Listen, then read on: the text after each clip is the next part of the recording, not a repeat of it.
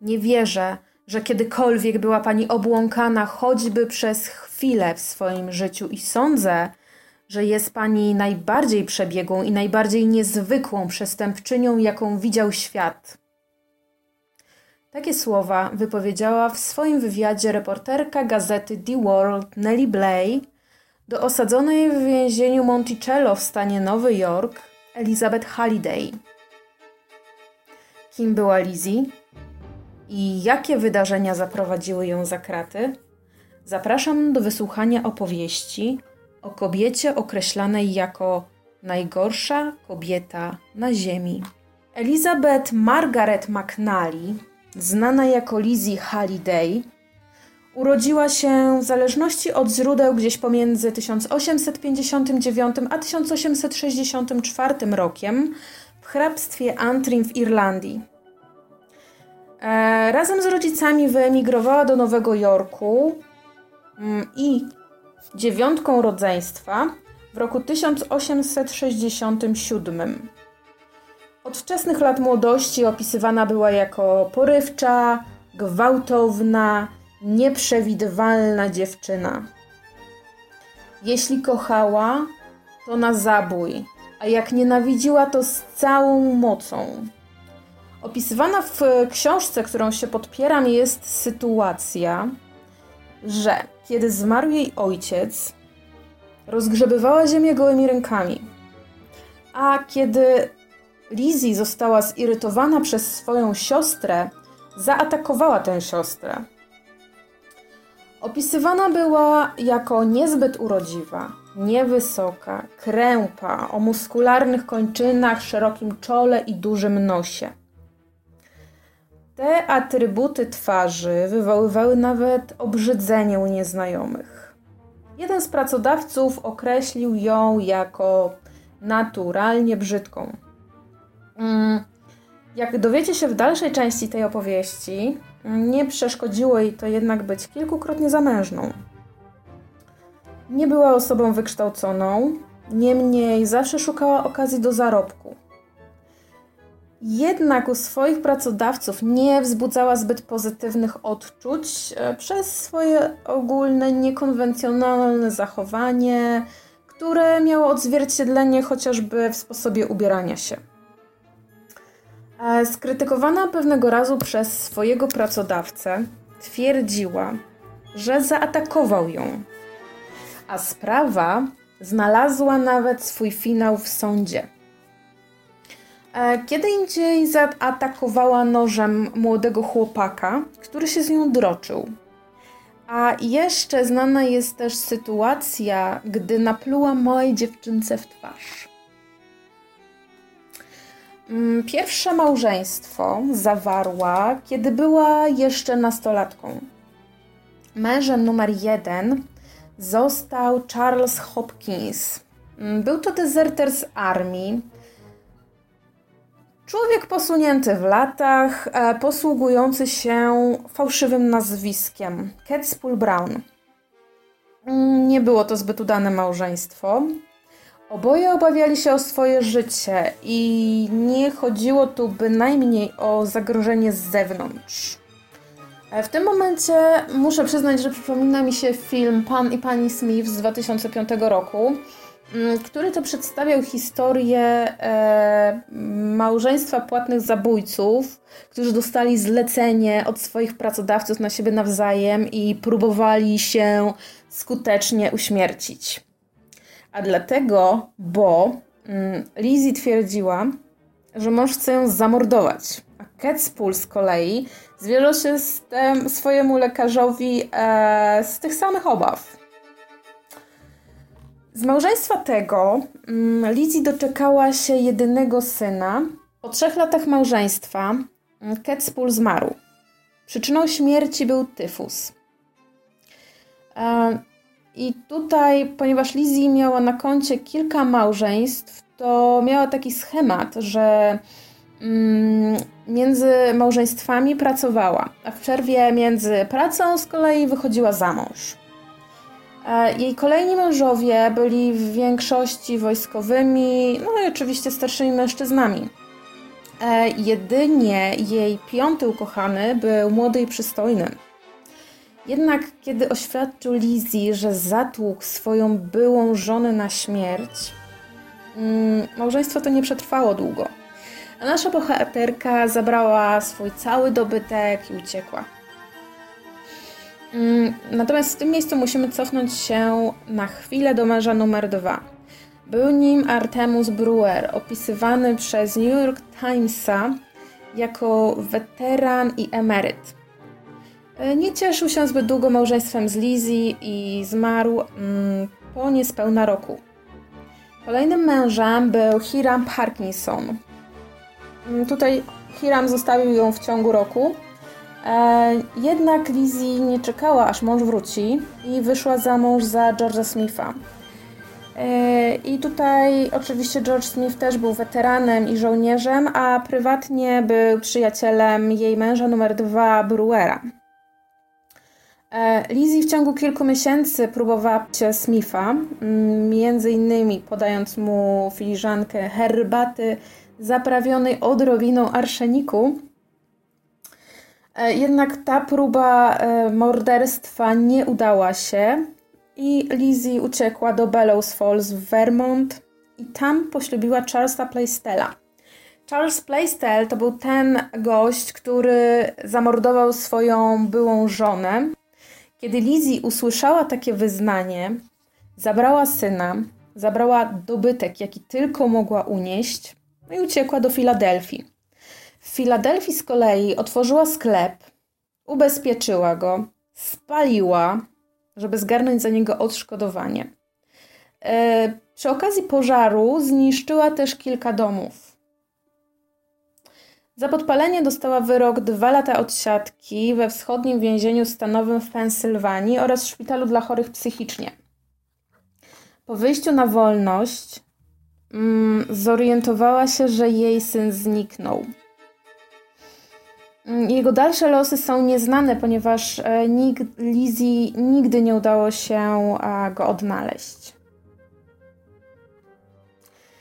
Nowy rozdział w życiu Lizzie rozpoczyna się w roku tysiąc osiemset dziewięćdziesiątym pierwszym, kiedy to zostaje żoną Paula Hallidaya. Paul jest siedemdziesięcioletnim wdowcem, który miał już dzieci z poprzedniego małżeństwa. Dzieci te żyły, jak to się mówi, na swoim. I tutaj w zależności od źródeł rozstrzał tych, tej ilości dzieci jest od dwóch synów do ogólnej liczby sześcioro. Faktem jest, że jeden z synów był niepełnosprawny umysłowo i mieszkał razem z ojcem na farmie.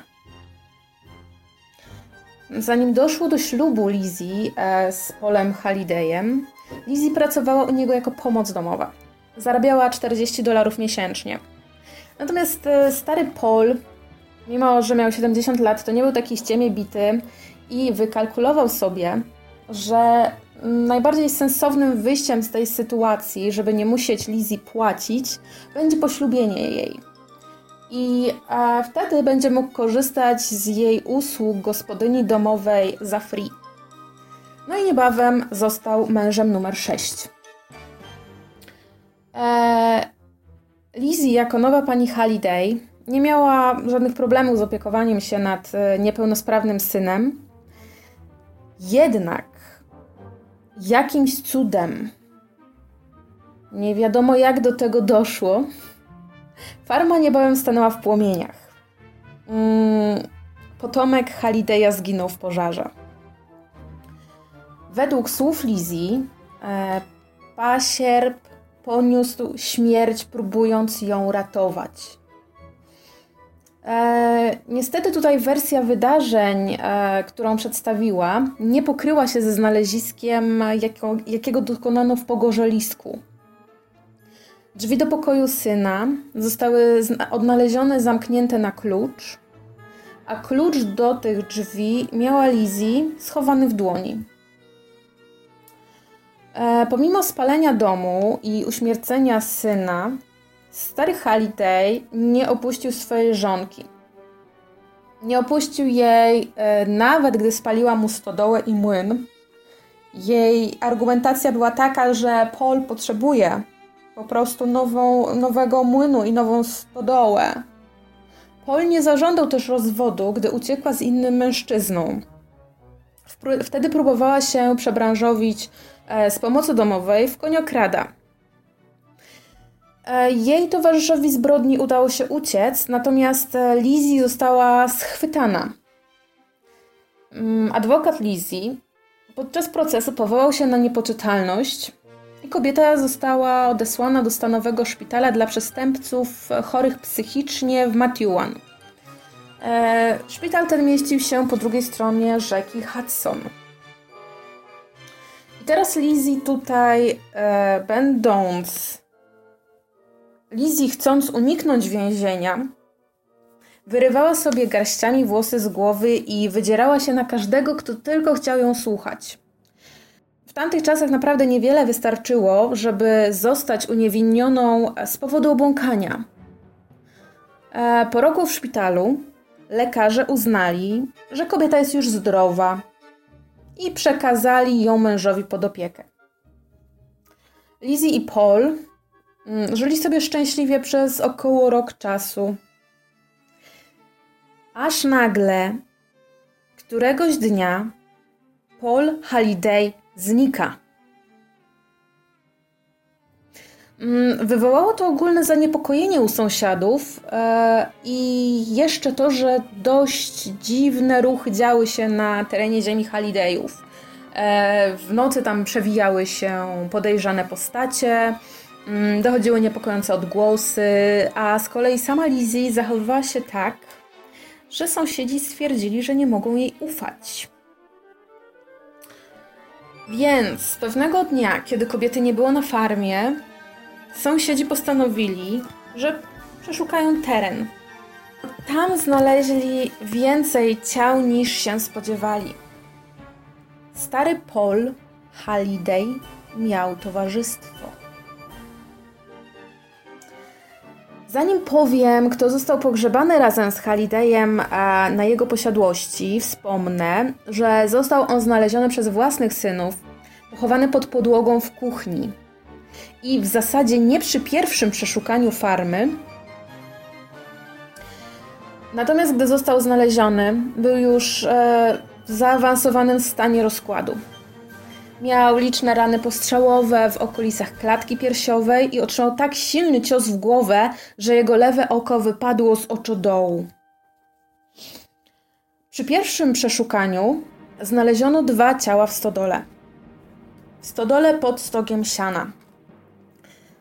Były tam Margaret i Sara McQuillan.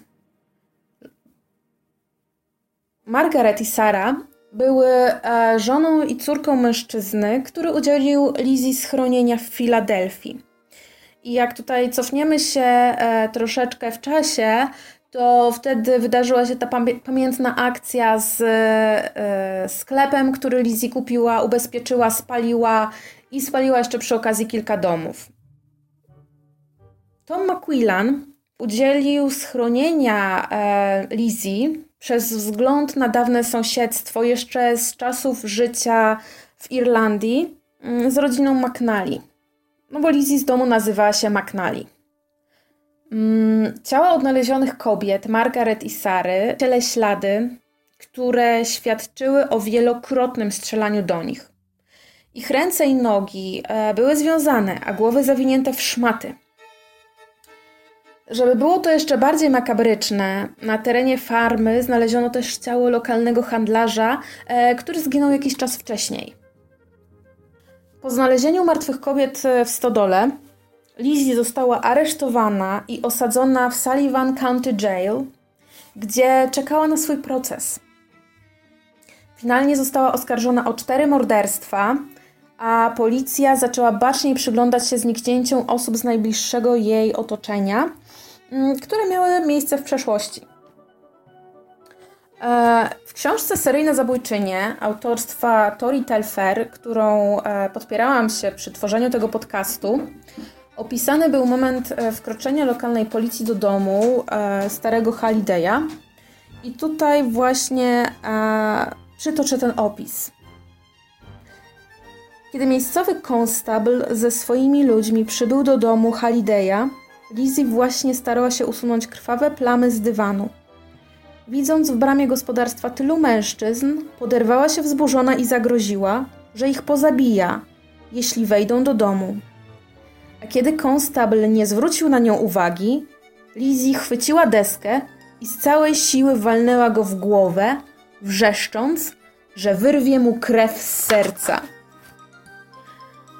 Początkowo Lizzie wzruszyła ramionami na widok tych przerażających dowodów i oświadczyła, że nawet jeśli coś złego stało się w jej domu, ona nie ma z tym nic wspólnego. Wkrótce jednak zaczęła zachowywać się osobliwie. Szarpała swoje ubranie, twierdząc, że chodzą po niej stonki. Później, gdy jakiś ciekawski sąsiad spytał ją o ciała odkryte w stodole, nie chciała patrzeć w jego stronę. Ale gdy się odwróciła, można było zauważyć chytre spojrzenie. Powoli wszyscy zaczęli sobie zadawać pytanie, czy Lizzie jest szalona, czy tylko udaje? I to pytanie powtarzano sobie przez resztę jej życia. Mam nadzieję, że dzięki temu fragmentowi macie ogląd w sytuację, jak bardzo nieprzewidywalna i szalona była Lizzie. E, czy robiła to specjalnie, mając na uwadze, że taka taktyka już wcześniej przyniosła skutek? Mm, bez wahania powiedziałabym, że tak. Myślę, że Lizzie była bardzo, bardzo dobrą manipulantką. Natomiast e, wracając do faktów. ósmego września tysiąc osiemset dziewięćdziesiątego trzeciego roku została przewieziona do więzienia Monticello w stanie Nowy Jork. E, no i tutaj odwalała niezłe cyrki. Darła na sobie ubranie.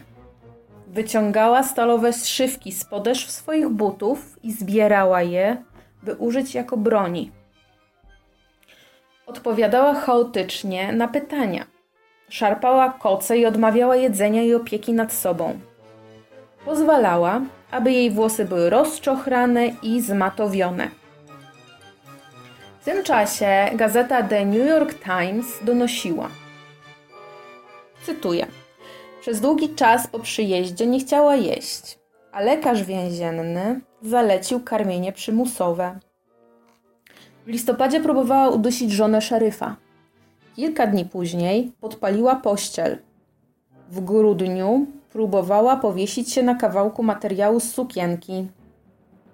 piętnastego grudnia prawie skończyła swoje życie, raniąc gardło i ramiona, potłuczonym szkłem z okna celi. Przez ostatnie trzy miesiące trzeba było trzymać ją przykutą do podłogi. Koniec cytatu. W tej samej gazecie z kolei można było na przykład we wrześniu przeczytać e, pani Halliday nie jest szalona. A z kolei w listopadzie pani Halliday jest szalona. Także e, opinia była dosyć mocno podzielona na temat zachowania Lizzie Halliday. E, podczas oczekiwania na proces Lizzie dwukrotnie została odwiedziona przez reporterkę gazety The World, Nellie Bly. I tutaj znowu e, powołam się na książkę Seryjne zabójczynie, by przytoczyć Wam zarys tego wywiadu. W pewnym sensie Lizzie uraczyła dziennikarkę obłąkaną opowieścią o nocy, w której dokonano morderstw, twierdząc, że razem z Paulem Halliday i trójką McQuillanów popijała bimber i zajadała chleb z masłem, gdy nagle, nie wiadomo jak, ktoś ją uśpił chloroformem. A gdy Lizzie leżała bez przytomności, ta sama tajemnicza osoba zdołała zabić zarówno Paula Hallidaya, jak i obie kobiety z rodziny McQuillanów. I kiedy Lizzie się ocknęła, nie miała pojęcia, co się stało. Ludzie sądzili, że Lizzie w całym swoim rzekomym szaleństwie posunęła się za daleko. Wszyscy ludzie, czyli opinia publiczna, Podchodzili oni z rezerwą do uznawania przestępcy za osobę niepoczytalną, a praktyka ta nawet miała taką swoją nazwę – ucieczka w szaleństwo. Była to niejednokrotnie ostatnia deska ratunku, by oszukać wymiar sprawiedliwości i wymigać się od odsiadki. Z ciekawostek dodam, że Lizzie posądzana była o morderstwa dokonane przez Kubę rozpruwacza. Jak ona sama reagowała na te rewelacje? Kiedy szeryf powiedział, cytuję, powiedziałem pani Halliday, Lizzie, jesteś oskarżana o morderstwa w Whitechapel, czy jesteś winna? Odpowiedziała, myślisz, że jestem słoniem? Zrobił to mężczyzna. Koniec cytatu. Proces Lizzie rozpoczął się osiemnastego czerwca tysiąc osiemset dziewięćdziesiątego czwartego roku i jak na ówczesne standardy był spektakularny. Kobieta twierdziła, że morderstwa zostały popełnione przez gang cyganów polujących na handlarzy i wszelkiej maści podróżników, by ukraść ich mienie. Sprzedawała też historyjki o tym, jak owi bandyci odurzyli ją i zmusili do obserwowania, jak stary Paul Halliday był mordowany. Podejrzewano nawet, że Lizzie mogła być częścią tego cygańskiego gangu, ale wszelkie zebrane dowody świadczyły o tym, że jednak działała sama. W sprawie morderstwa Margaret i Sary McQuillan świadkowie zeznawali, iż Lizzie wywabiła najpierw Margaret z jej domu, prosząc o pomoc w sprzątaniu pensjonatu, który rzekomo był własnością Lizzie. Według zeznań męża Margaret, pani Halliday, przedstawiająca się jako pani Smith, wróciła do McQuillanów kilka dni później i powiedziała, że Margaret spadła z drabiny i potrzebna jest pomoc Sary. Sary, czyli córki.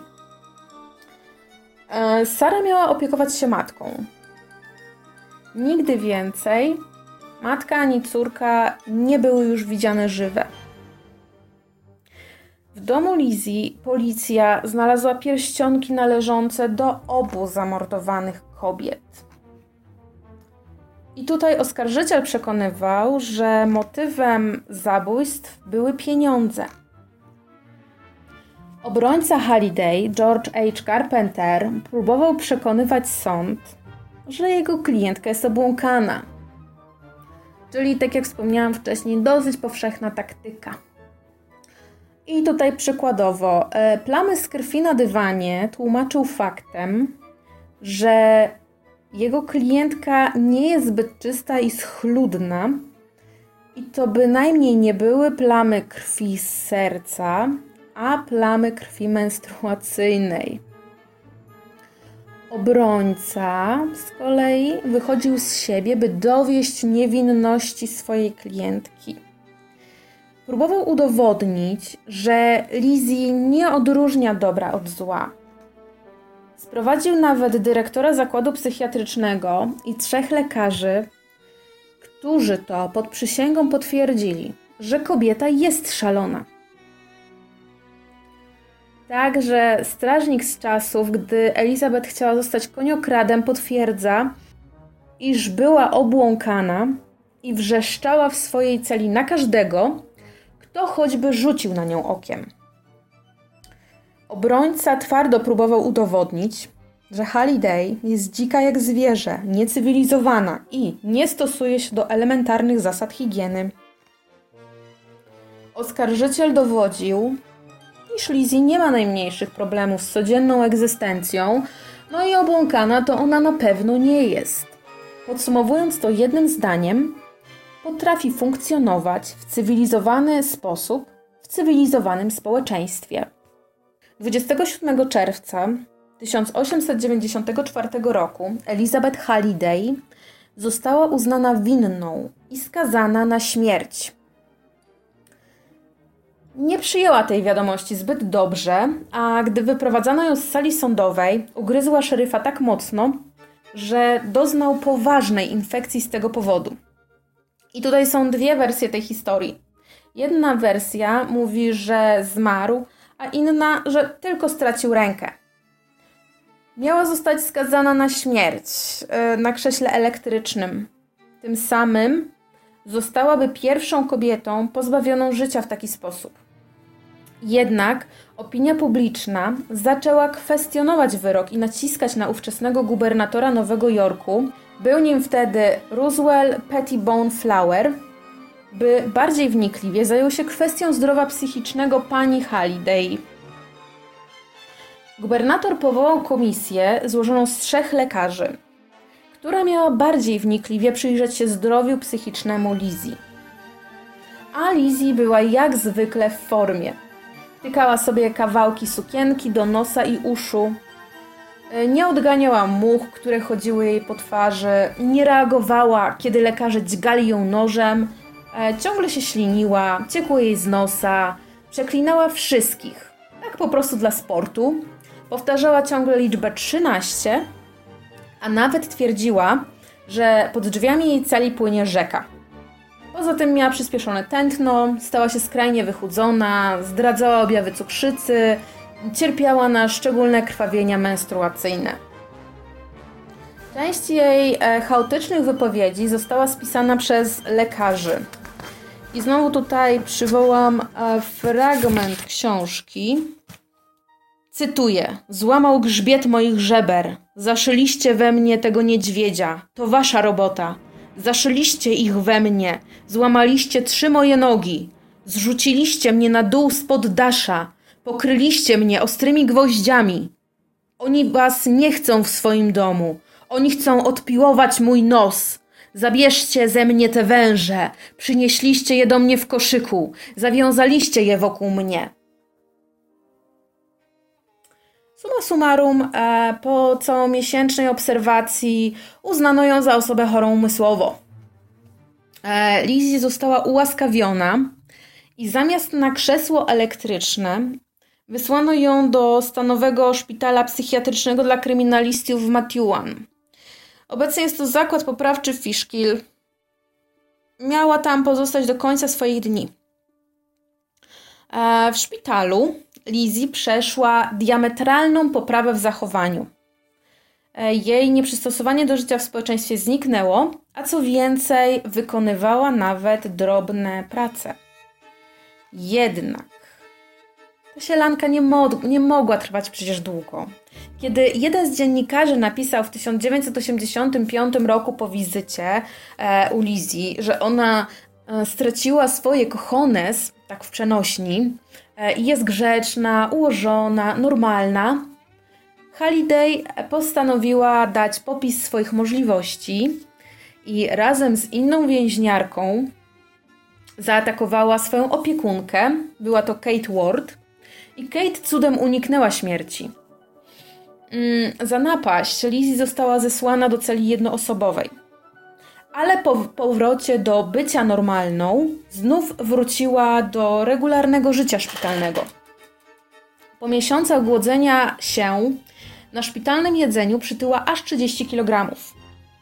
A po jakimś czasie uroiła sobie, że z nową sztuczną szczęką będzie wyglądać bardziej atrakcyjnie, no i w związku z tym symulowała bóle zębów. Miała taki pomysł, żeby lekarz wyrwał jej te zęby, które miała i wstawił jej nowe. E, no, oczywiście dopięła swego e, kilka miesięcy później i lokalny stomatolog z Fishkill zrobił jej sztuczną szczękę. I teraz Lizzie chciała mieć tą sztuczną szczękę, ponieważ e, był to dla niej taki swoisty awans społeczny. Tak niewiele kiedyś trzeba było, żeby poczuć się odrobinkę lepiej. E, ostatnim zabójstwem, jakie dokonała, było uśmiercenie młodej, bo zaledwie dwudziestoczteroletniej pielęgniarki Nelly Wicks. W roku tysiąc dziewięćset sześć Wicks była dla Elizabeth miła i obudziła w starszej kobiecie coś na kształt matczynych uczuć. Jednak kiedy Lizzie dowiedziała się, że pielęgniarka została awansowana na szefa oddziału, wściekła się i zadzierała Nelly nożyczkami, które to jakimś cudem udało jej się przemycić. pielęgniarka otrzymała dwieście dźgnięć i mimo szybkiej i fachowej opieki e, zmarła. Kiedy koroner zapytał Lizzie, dlaczego to zrobiła, Lizzie odparła, bo chciała mnie zostawić. Resztę swoich dni Halliday spędziła w izolatce. Zmarła dwudziestego ósmego czerwca tysiąc dziewięćset osiemnastego roku na chorobę Brighta, czyli kłębuszkowe zapalenie nerek. Nikt z rodziny nie zgłosił się po jej ciało. pięćdziesięcioośmiolatka leży na przyszpitalnym cmentarzu w oznaczonym numerem grobie. Szpital psychiatryczny kilkadziesiąt lat później zamknięto.